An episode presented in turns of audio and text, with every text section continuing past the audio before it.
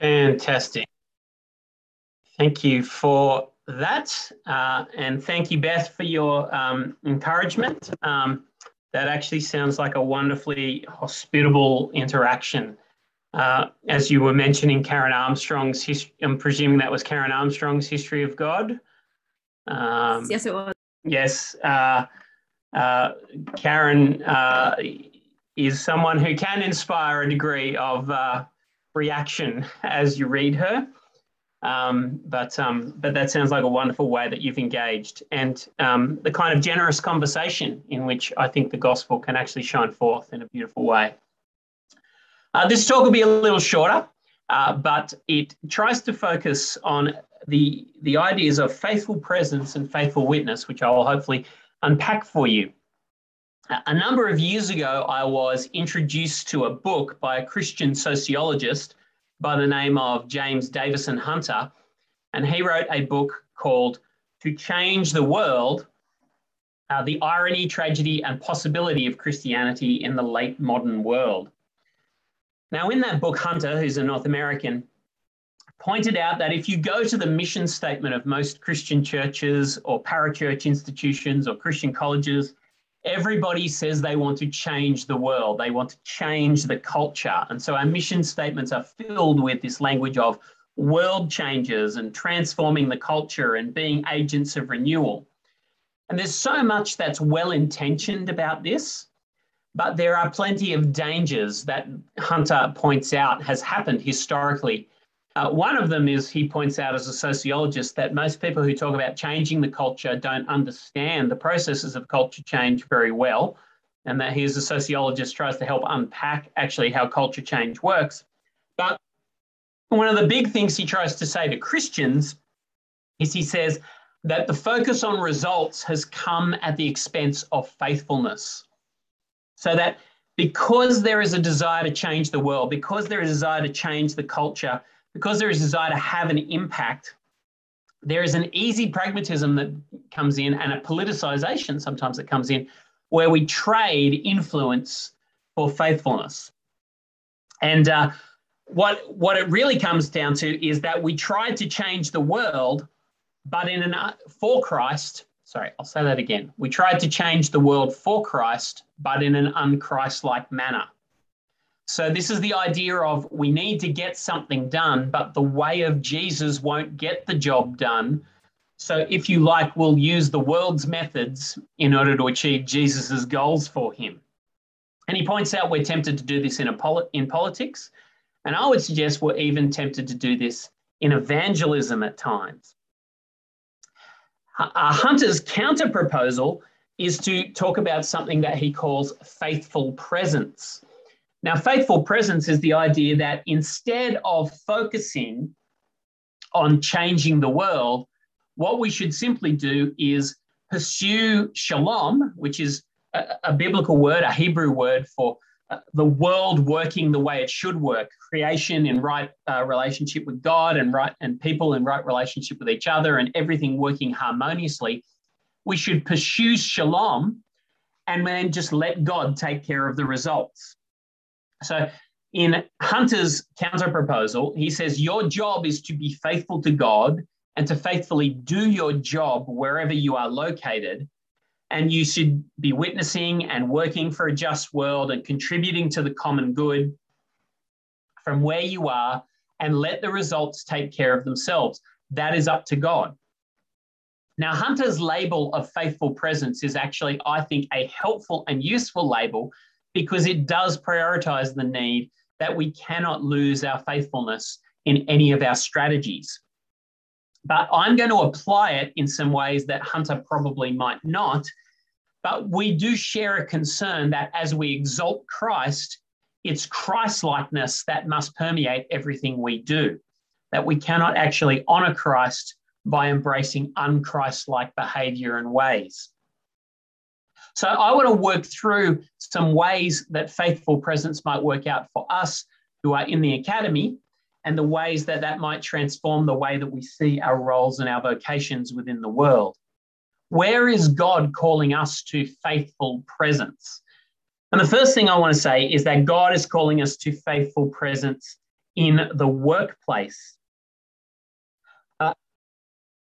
There is a tendency in Christian circles, it's certainly been challenged in the last decade or so, but there is a tendency in Christian circles to think that God primarily works in only a select number of locations. Uh, so the obvious one is unless you're in paid ministry, uh, you're not really doing God's work. Uh, sometimes we extend that out so that the proportion of Christians who are in education or the proportion of Christians who are in nursing is quite large because we can see the ways that that's doing God's work. Uh, but the real challenge is trying to work out how do we encourage people to be a faithful presence in every domain? How do we encourage them to be a faithful presence in politics, in banking, in art?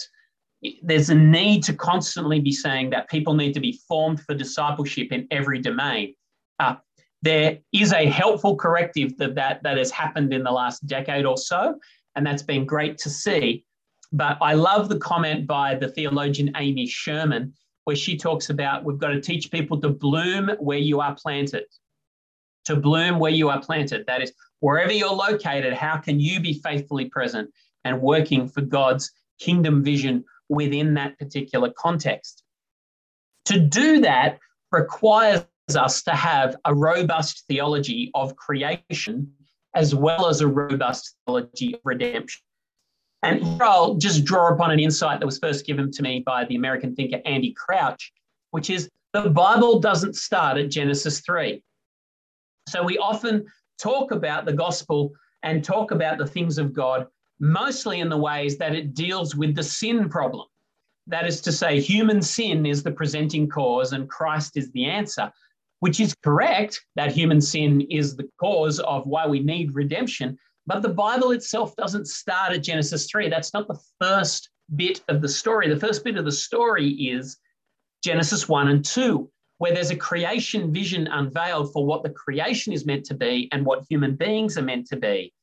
And so, if you only know that the only thing that matters is dealing with sin, then it's very difficult to understand what my, my job in Christ is to, to, to perform in the workplace. But in fact, what we realize is if we go back to those early chapters of Genesis, that the Bible begins with a cultural mandate, a cultural mandate, which is that we are called to make something of the world. That is the dominion call or the call to work and take care of the garden. Uh, God has made a world where he has placed his image bearers to not simply preserve the world or touch nothing, but rather to make something of the world, to cultivate it for his glory and for the benefit of others. God has given us a job to do. And so you see in the scriptures that God made the creation, but he invites us to name most of it. Uh, God is quite clearly good enough at naming lots of things. That's what he does for most of Genesis chapter one. But in Genesis chapter two, he invites Adam to the naming of the world, to classify, to understand, to call it what you need to call it, uh, to give you the job of modern science, which is uh, partly to classify what we are encountering within the world.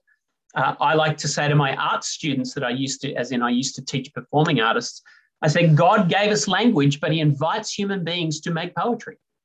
Uh, God gave us sound, but he invites human beings to make music.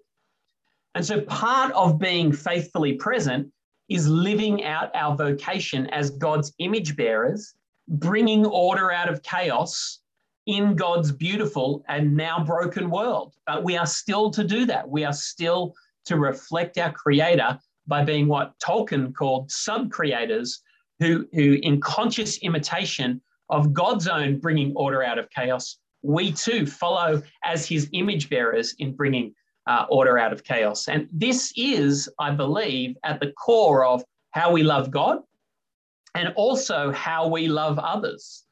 That our work glorifies our Creator, but it also is one of the principal means that God has ordained by which we can bless and love others. Every morning, I am the recipient of a thousand blessings from other people, from the roads that have been built for me, the bread that has been baked for me, okay, the, the entertainment that has been manufactured for me. Some of it might be regarded as a curse, but a lot of it is a blessing. a lot of it is I live off the gifts of others. And so too, I need to think through how does my work contribute to the well being of others? How do I express my love for others through the work that I perform? This leads me to think about something that Dorothy Sayers, the great Dorothy Sayers, once wrote in an essay called Why Work. Uh, and I apologize, this will be small print on your screen. Uh, but she, she says, uh, in nothing has the church uh, sorry, I've just missed it. So lost her hold on reality, as in her failure to understand and respect the secular vocation. She's just meaning worldly vocation there. She has allowed work and religion to become separate departments and is astonished to find that as a result, the secular work of the world is turned to purely selfish and destructive ends, and that the greater part of the world's intelligent workers have become irreligious or at least uninterested in religion. But is it astonishing? How can anyone remain interested in a religion which seems to have no concern with nine tenths of his life? The church's approach to an intelligent carpenter is usually confined to exhorting him not to be drunk and disorderly in his leisure hours and to come to church on Sundays. What the church should be telling him is this that the very first demand that his religion makes upon him is that he should make good tables. Now, that's a challenging thought, but it's the thought that our work matters to God and it matters to other people, and that there is something deeply godly about doing the right work well, not only to bring glory to God, but also for the sake of others. It's part of faithful presence within the world. Therefore, the various tasks that you're doing within the world, whether they be in the sciences, the humanities, in the social sciences, in the fields of business and economics and education, and all those kinds of things, this is work that matters. And it matters that you do your job well in order to bring glory to God and for the blessing of others. To deepen that concept a little, let me then talk about what I call faithful presence through culture care. Faithful presence through culture care. We're probably familiar with the idea from Genesis of creation care which is the idea of stewarding the earth and caring for it in such a way that it's not destroyed, but that it flourishes, that it grows and unveils its produce and its and it and it, and its works in ways that are life-giving rather than life-destroying. So we know that there is a mandate upon Christians uh, and all humanity to care for the creation. But the New York artist Mako Fujimura brought out a book a number of years ago called Culture Care and culture care tries to apply the idea of stewardship not only to the natural world, but also to the cultivated culture, that the, the cultural world that we have created, that we need to care for it and steward it. He talks about the fact that many resemble what one might expect, that is, these principles resemble what one might expect uh, when applying the principles of environmental stewardship, known in some circles as creation care, to cultural stewardship. I am assuming that efforts to restore the cultural environment are good and noble, and that our efforts will benefit the next generation. Uh, what Fujimura is trying to point out is that Christians are often good at lamenting the culture. We're often good at decrying the fragmentation of the culture or the debauching of the culture or the destruction of the cultural fabric. Uh, but less of us are actually good at caring for the culture and stewarding the culture in such a way that it becomes an environment for the common good. So, if we don't like the way that people talk and debate in our culture, the way we do politics, or the way we build suburbs, or the way we educate, or the way we do health policy, part of a, a Christian's duty is to steward the culture for the sake of human flourishing. Uh, in the same way that we steward the earth so that good things will grow, we want to care for the culture so that good things will grow. Uh, I like to put it this way, and, and I've said this to many an audience over the years culture making is actually inevitable. Will you leave a scar or a legacy? So, everything we do in the world, whether we're setting up a church, uh, whether we're building a, an educational curriculum, uh, whether we're crafting policies for government, and we're always making culture. Culture making is inevitable. We will leave an impact upon this world. The only question is will you leave a scar or a legacy? Um, because the people who talk about the fact that culture making doesn't matter uh, still make culture, they just probably make it badly. they make it in ways that ultimately become harmful and they don't allow people to flourish. So, faithful culture, uh, sorry, faithful presence through um, the workplace, faithful presence through crafting uh, culture care strategies. Uh, but at the same time, I want to also encourage us to faithful presence through being a contrast community. Now, one of the things that animates what I've just been talking about, about the workplace and culture care, is that many people get tired of being told that the only place for Christian discipleship is Bible studies or Bible reading or evangelism or attending your church in small group. And so people actually do get excited when you tell them that all of life can be lived for Christ, that your work can be a site for living out your allegiance to Christ.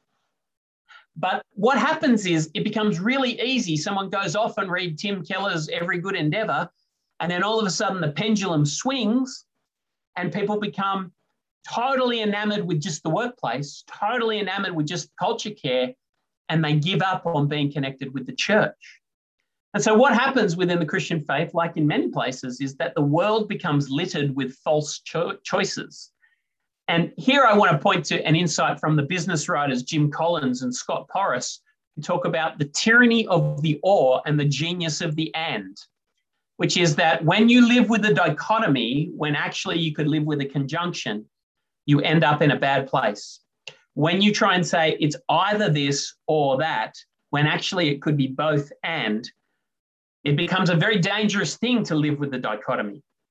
And so, enamored by our vision of doing good work within the world, we downplay the role of Bible reading, or we downplay the role of evangelism, or we downplay the importance of church attendance. That's for others, or it's not even that important.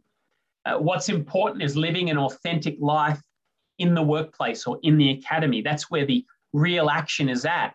And so, what happens is that the Christian life becomes reduced to living our lives as nice, quiet individuals. And what we do is we flip the Dorothy Sayers quote.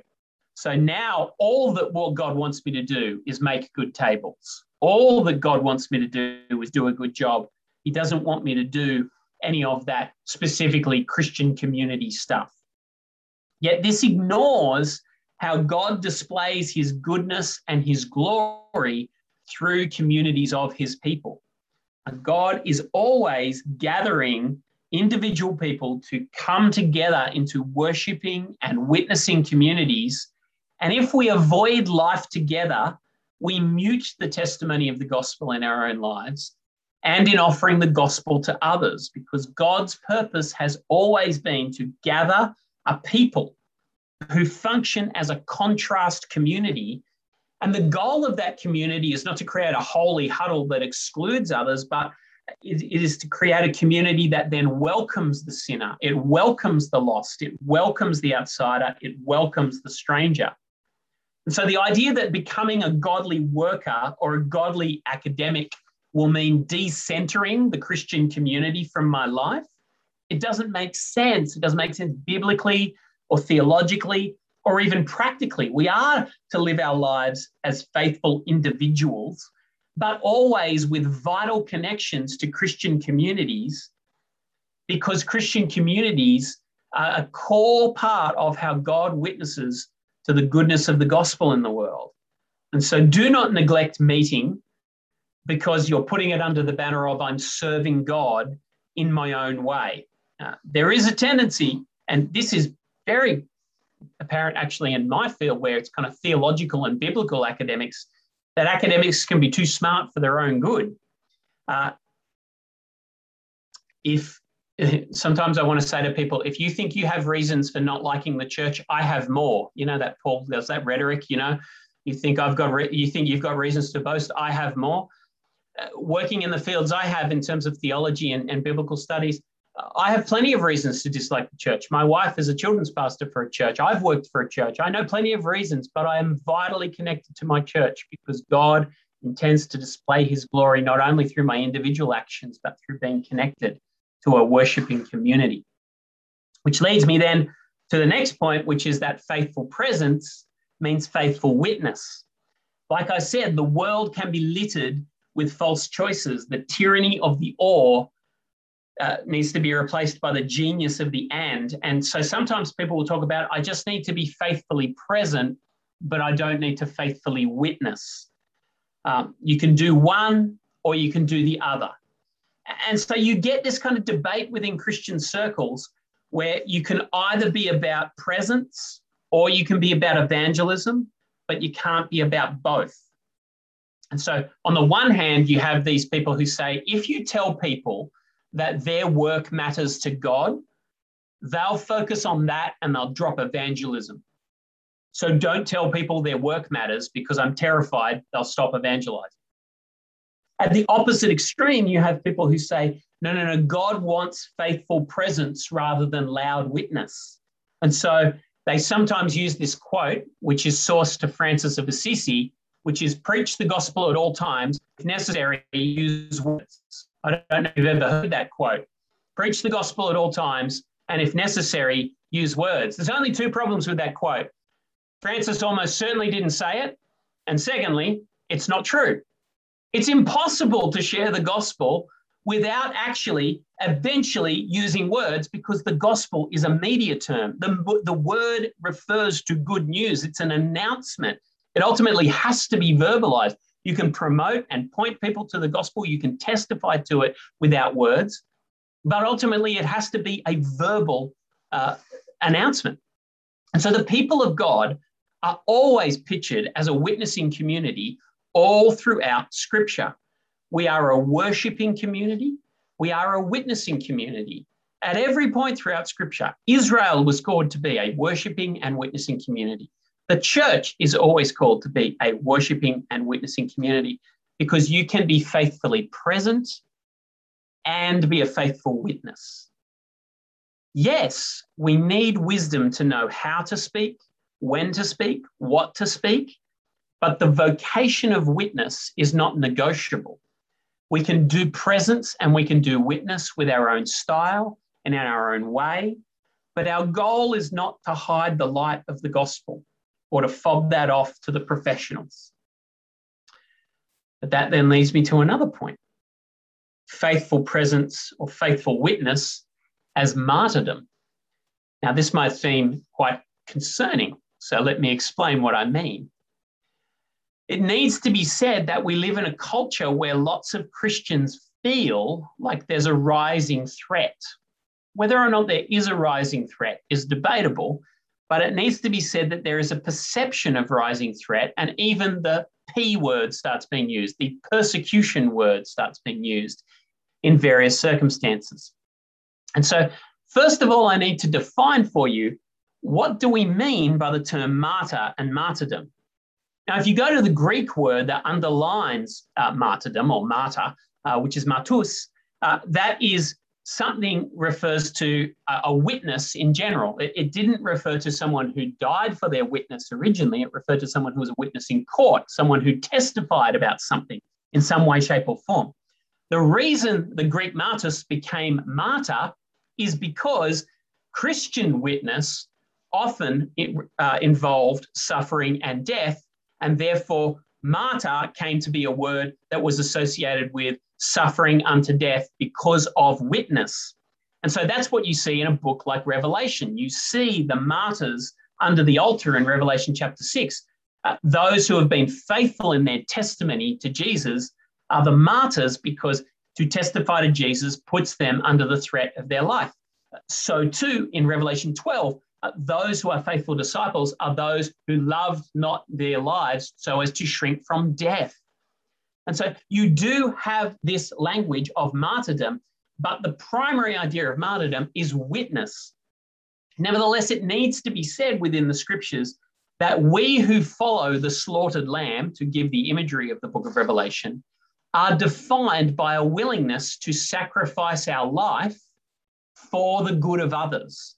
Note, not just to sacrifice our life.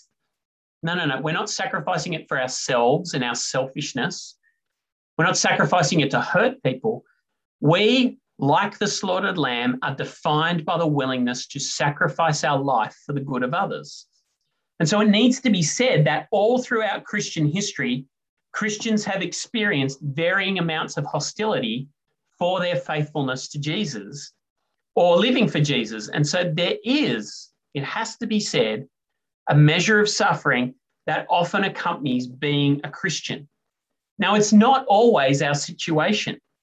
And we can ask the question are we living at present in a context of pers- persecution?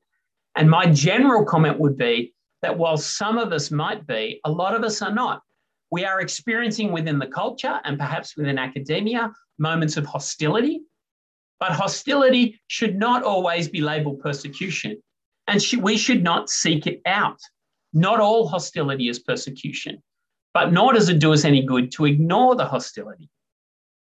A basic reading of the New Testament tells us it's hard to avoid the conclusion that suffering for living as a Christian is a regular part of Christian experience. And by suffering, I'm not talking about when you get a, a autoimmune disease or, or, or, or when you have a bereavement within your family, even though that is suffering.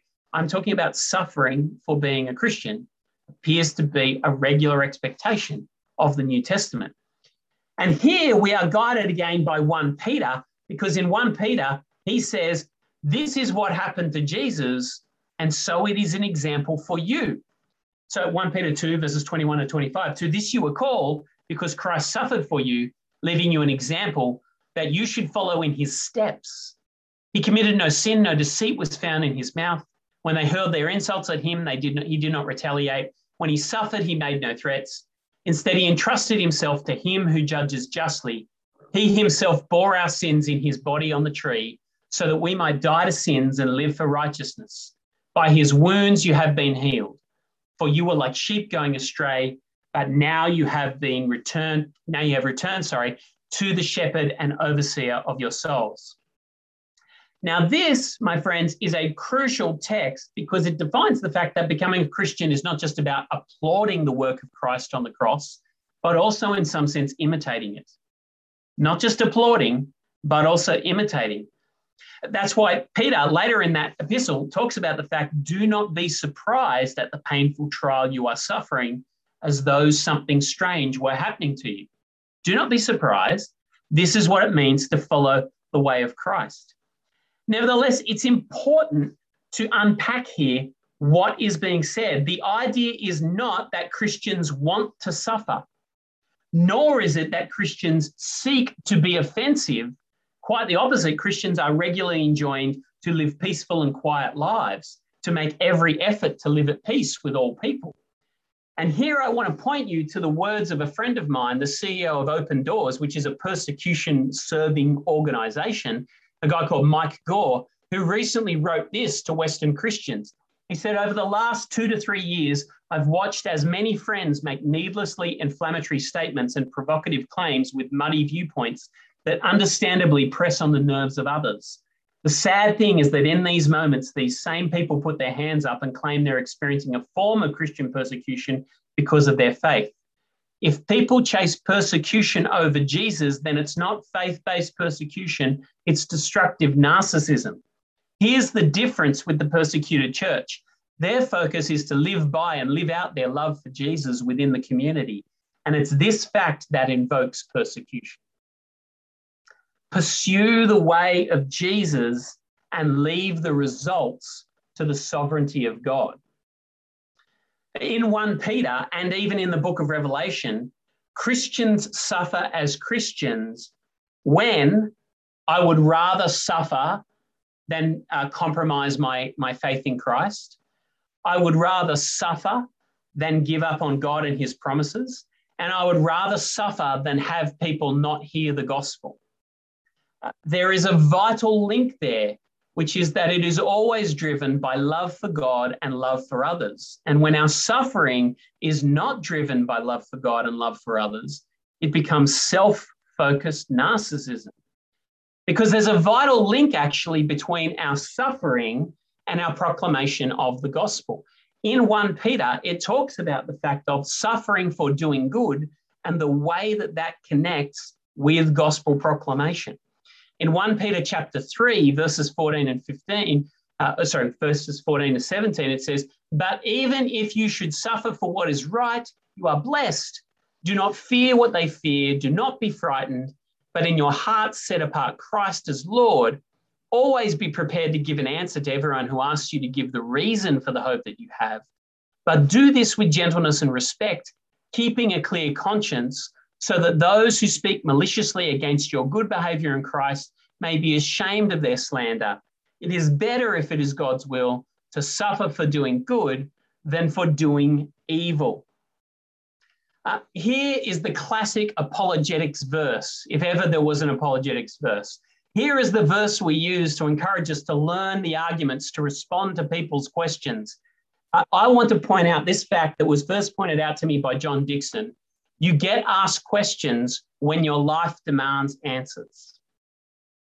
Because here's what I notice I've spent my life studying answers to all the questions, but I'm not always being asked questions because I'm not necessarily living the kind of life that demands answers.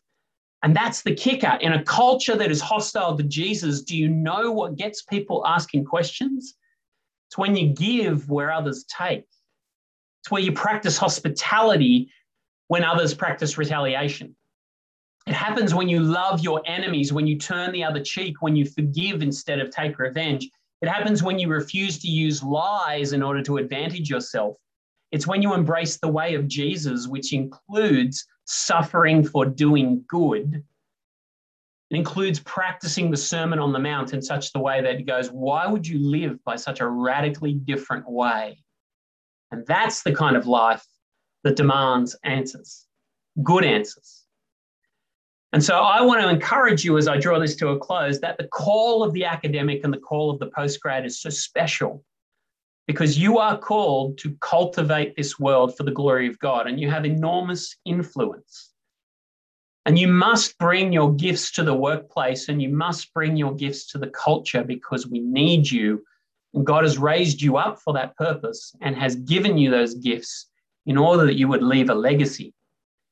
But, and this is what I used to say to artists as well, you are not a special group of human beings who are somehow separate from the normal uh, practices of discipleship that everybody else needs to submit themselves to.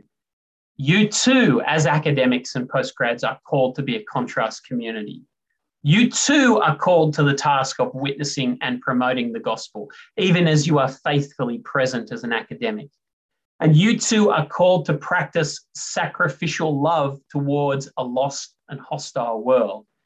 And as you practice the way of Jesus, faithfully present in academia, I do not know exactly what the results will be in worldly terms, but I know if you faithfully practice and witness to Jesus in academia, you will bring glory to God and you will be loving others in a Christ like manner.